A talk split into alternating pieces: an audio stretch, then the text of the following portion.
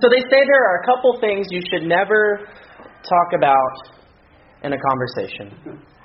Those being religion, sex, and politics. But the truth is, is we tend to still talk about those quite often. I go to a Christian campus. You can hear all three simultaneously at once. It's kind of interesting. Um, but there is one thing that we do not talk about, or if we do talk about it, how can we quickly change the subject? And that is that's the term. That's the conversation of death. I mean, if you hear someone talk about death, it's kind of like, how can we quickly skirt around this and change the subject to, uh, man, did you catch the game last week? And did you finally realize, I don't know if I have any Cowboys fans, probably not, but that Dez finally caught it. It was terrible. Or for those of us, those of you who do not quite understand, or can you believe that Arie chose that girl? Yeah, I just mentioned The Bachelor in a sermon. Um, don't judge me. Um, Camille makes me watch it. She's great. Uh, but anyway, but death is not necessarily something that we want to talk about a whole lot. And it's kind of scary if you think about it, especially in a culture where death kind of gets in the way of the things that we want to do, whether that's our job. Um, if you die, you can't really continue working. Um, our money or relationships or whatever it may be. Death tends to interfere with those things. so if you're like most people, you tend to avoid death, especially in our culture where it's joy and happiness all the time. And if anything tends to get in the way of that, it's a complete buzzkill. And I bet that this is how these Greeks felt in our text today. We already read it once, but we're going to read it again because you can never read enough of the Bible. So um, we're going to look at um, John 12, verses 20 through 33 again. If you have your Bibles, you can turn there real quick.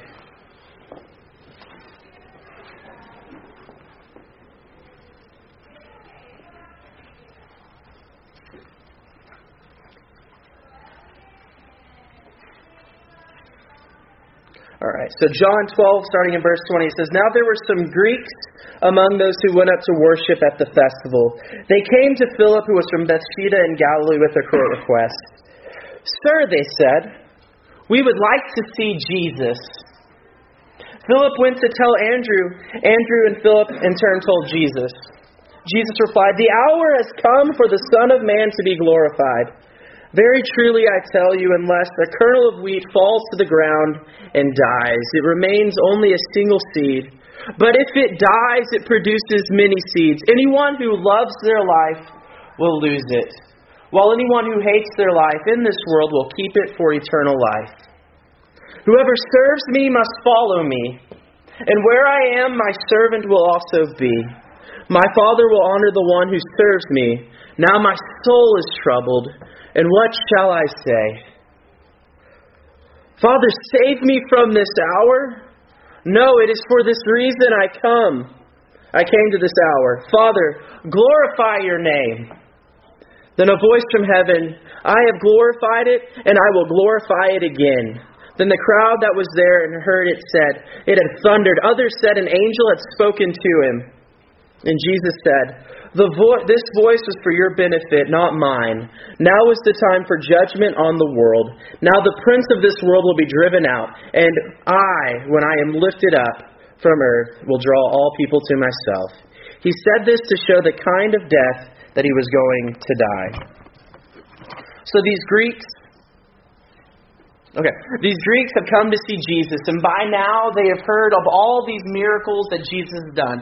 I mean, they've probably heard about Jesus feeding the 5,000, um, restoring sight to the blind, cleansing the lepers, bringing, and then even this weird thing of bringing the dead back to life. And I wonder if they've come to Jesus with the this this thought, like you know, he's able to do all of these miracles. What kind of miracles can he do for me? And so they come to Jesus and they're excited, and Jesus says, The hour has come. Oh, this is great if I'm one of the Greeks. I'm I'm gonna finally get my miracle. What can he do for me? And and he said and then he continues on and says, The hour has come for the Son to be glorified. Wait. What? You're gonna be glorified? What you're not glorifying me, you're glorifying yourself? What? And then and then Jesus continues on and, he says it goes about talking about kernels of wheat and, and and I bet at this moment these Greeks are probably thinking to themselves, what in the world is going on here? I came for you to give me a miracle, and now you're telling me about a kernel of wheat falling to the ground and it's going to die so that it can spread. See, but the problem is, is what I wonder is if these Greeks they came looking for a miracle, but that's not what Jesus was. See, what I wonder is if these Greeks wanted Jesus to be the Burger King kind of God, the have it your way, or the all you can bless me buffet, so to speak. And I, I wonder, though, do we ever view God in that way? Do we ever view God as, man, I just want you to give me all of these things. I don't want to actually have to hear about dying and spreading and all these weird things. I mean, we come up to the line and we say, yeah, I'll take a, I'll take a little bit of joy. I'll take a little bit of peace. I'll take some money. I'll take a good career. I'll take all of these things that make me feel good. But sadly, that's not how being in Christ works. I believe what Jesus is showing these Greeks is that that have come to see Jesus. He is showing them exact the exact same things as we can as we're looking in this text. But see what Christianity is is it's participating in the life and the death and the resurrection of Jesus. And this is what Jesus is placing out in front of these Greeks as they've come to see Jesus. See, Jesus is setting up this, this statement that if you come to see me, you will face death. So when Jesus approaches them with the words that as a kernel of seed falls to the ground, it does not die, it's just a single seed. But if it does die, then it can spread and it can produce many seeds. And what I want us to do is I want us to break this down a little bit. See, most of us in this room, I'm going to assume, are not going to die for our faith. Um, that's just not typically what we see in America. And what I mean by that is we're not being persecuted as much, but there are things in our faith that we will have to die to. Not all death is physical. and Jesus and Jesus lets them know this. See, what he says is um, is that if you love your life, you will lose it, and if you hate your life in this world, you will gain it and keep it for eternal life. So we die to our old selves. And this is, these are the things that got us nowhere. We die to the life that we once lived. We die, and we realize that, and we die to the things that kept us broken and kept us lost. And we take on new lives in Christ. And how this looks is we realize that we have to find new life. Because if we love our life, we will lose it. And if we hate our lives in this world, we will keep it for eternal life. Now, this sounds a little interesting to me because it doesn't make sense. I mean, if I love my life, I, I obviously want to keep my life, right? And if I hate my life, I would probably rather do something else. But that's not what Jesus says here. What he does is he flips it upside down by saying, if you love it, you will lose it. If you hate it, you will keep it. That doesn't make any sense. But so what is he getting at? And I think the key word in understanding all of this is whenever he says,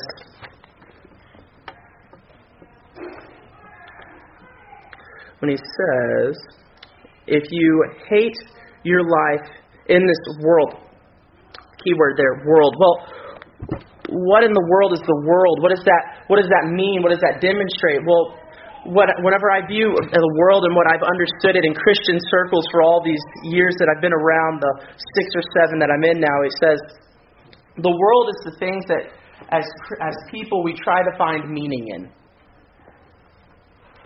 And as we seek after these things and we strive after these different things that we think this is going to be the thing that's going to give me purpose and give me meaning, we still kind of feel a little empty.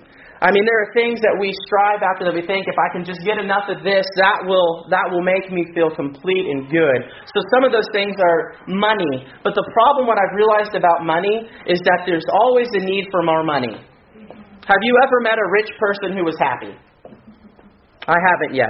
Or maybe it's our jobs. If I just continue to climb the ladder, eventually I'm going to get to that point where I am at, on top of my game and I'm not going to be stressed because it's all going to be great. Well, I've been told that work is stressful. Um, I tend to be stressed um, occasionally when I'm doing work, so I'm going to assume that's not where I find meaning. Well, maybe, maybe, I, maybe you can find meaning and purpose in relationships, your marriage, or every, or anything else. But what do you do when that relationship ends? Or, or maybe for, um, for the people of my generation and maybe some older, maybe you find your meaning on how many likes you get on social media. Well, sadly, no one ever likes my stuff, so I can't find it there. Maybe we find it in some kind of substance, whatever it may be, all of these different things that we think that if I just climb this, if I just do this, I'm finally going to find my purpose. But the problem that I've realized by chasing after these fleeting things is that I always want a little more. There's always something that just that's just not quite there. And so maybe what he's doing is he's trying to get us to understand that we have to finally get to the realization that we cannot find purpose in all of these things that we've been chasing after. Because all we do is become a slave to trying to fill the holes and the gaps that can never be filled in our lives. And I think when we finally realize that it is impossible, and you, and you realize that you hate this feeling of being empty, when you reach the point that the only thing can fill this is the one who's been calling you for years, the one who's been calling you, and that is Jesus Christ, you will finally save your life and find eternal life in Jesus. But to do this, we must, we must follow him. Not just through all the good things, not through all the blessings, but through the trials and through the pain that goes along with it. And I don't know about y'all, but I hate suffering. I mean, can we just I mean, a lot of times I just I just want to get it over with. I mean, have you ever gone to like to the doctor and wanted a shot? I mean, I just kind of want them to knock me out and give me what I need, but or just let me be healed, cleansed. I don't want to suffer. I don't want to deal with pain. I don't want to deal with struggles. And so if I could just get to the destination, skip through the journey and get to the the healing, to the blessings, to everything else, that'd be great. But sadly, that's not how it works. See, the truth is is we cannot just follow Jesus in his victory. But we must also follow Jesus with our own cross. We must follow him with our struggles, our doubts, our pains, our persecutions, and our own wanderings in the wilderness that we will have in this world. Because to follow Jesus has a price. It is to go on a journey where we will have struggles and pain, and we must be willing to give up our lives and to die to ourselves. Because sadly, if there is no death, there can be no resurrection. Again, just in case you missed it, if there is no death, there can be no resurrection. And some of us here today are needing a resurrection. Some of us are in the middle of a struggle right now and we're trying to figure out which way is up and which way is down. And I know maybe there are people here today who are having things in their life that need to just die. Because remember, not all death is physical. And so you may have some relationships today that need to end. You may there may be some addictions that need to go away, that need to cease, that need to die, and there may be some jobs that need to be quit. There are just some things that I know that we can do without. Because maybe this is the day that God is preparing for your own resurrection in your own life. And I know this will not be easy. I know this is going to be painful. Nobody likes breaking up with anything. No one likes, I don't know about y'all, but I hate telling people no. And sometimes I, I'm afraid to say no, so the task is too daunting, so I keep going. But sometimes you also understand that it's going to be, it's not going to be easy. The road's going to be difficult. But if we're going to be honest, we realize sometimes no is the best answer. And we see that Jesus is even in distress in this. See, What's interesting is as we look back at verse 27, we see Jesus is very much a human right now.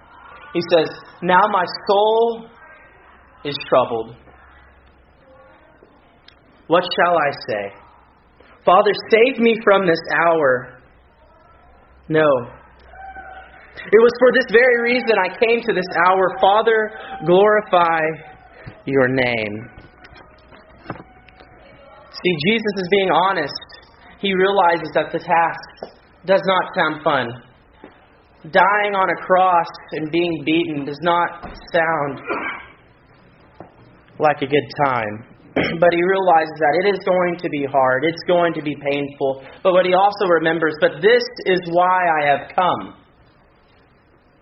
It's for this reason I have come. It is for this moment that I have come. And he says, How can I give up now when we're almost to the finish? I have come too far to give up now. So, not my will, but your will be done. The road is going to be tough. But if God is in it, He will make a way for us. And we hear the text continue on to say, um, there's this loud voice coming from heaven. And it says, I have glorified this, and I will glorify it again. And Jesus says that this was not for my benefit, it was for yours. He goes on to say, it, it's, Now is the time for judgment, and the prince of this world will be driven out. In other words, it is time for Satan to be gone, and it is time for the people to come to me.